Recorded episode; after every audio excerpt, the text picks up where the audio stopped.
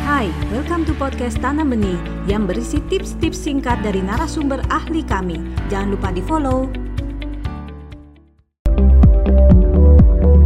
Tetapi memang ada hal-hal yang harus dibuat konflik sama orang tua agar anak tahu bahwa itu salah.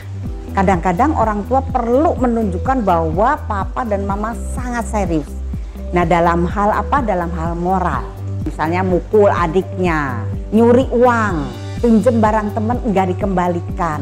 Nah itu perlu dimunculkan sehingga anak bisa tahu bahwa apa yang dia lakukan salah dan tidak seharusnya dia lakukan dan harus tidak boleh dilakukan lagi.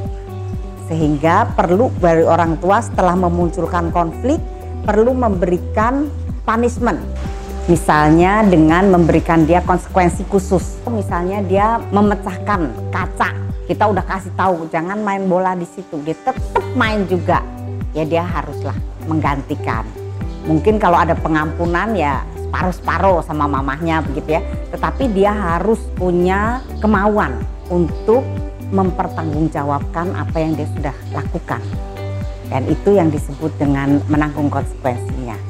Bisa juga kadang-kadang konsekuensi yang berbeda. Misalnya dia pukul adik, maka yang dia lakukan adalah misalnya dia harus ajak adik main 10 menit atau 15 menit. Atau hari ini dia nggak makan snack tapi adiknya yang dikasih snack.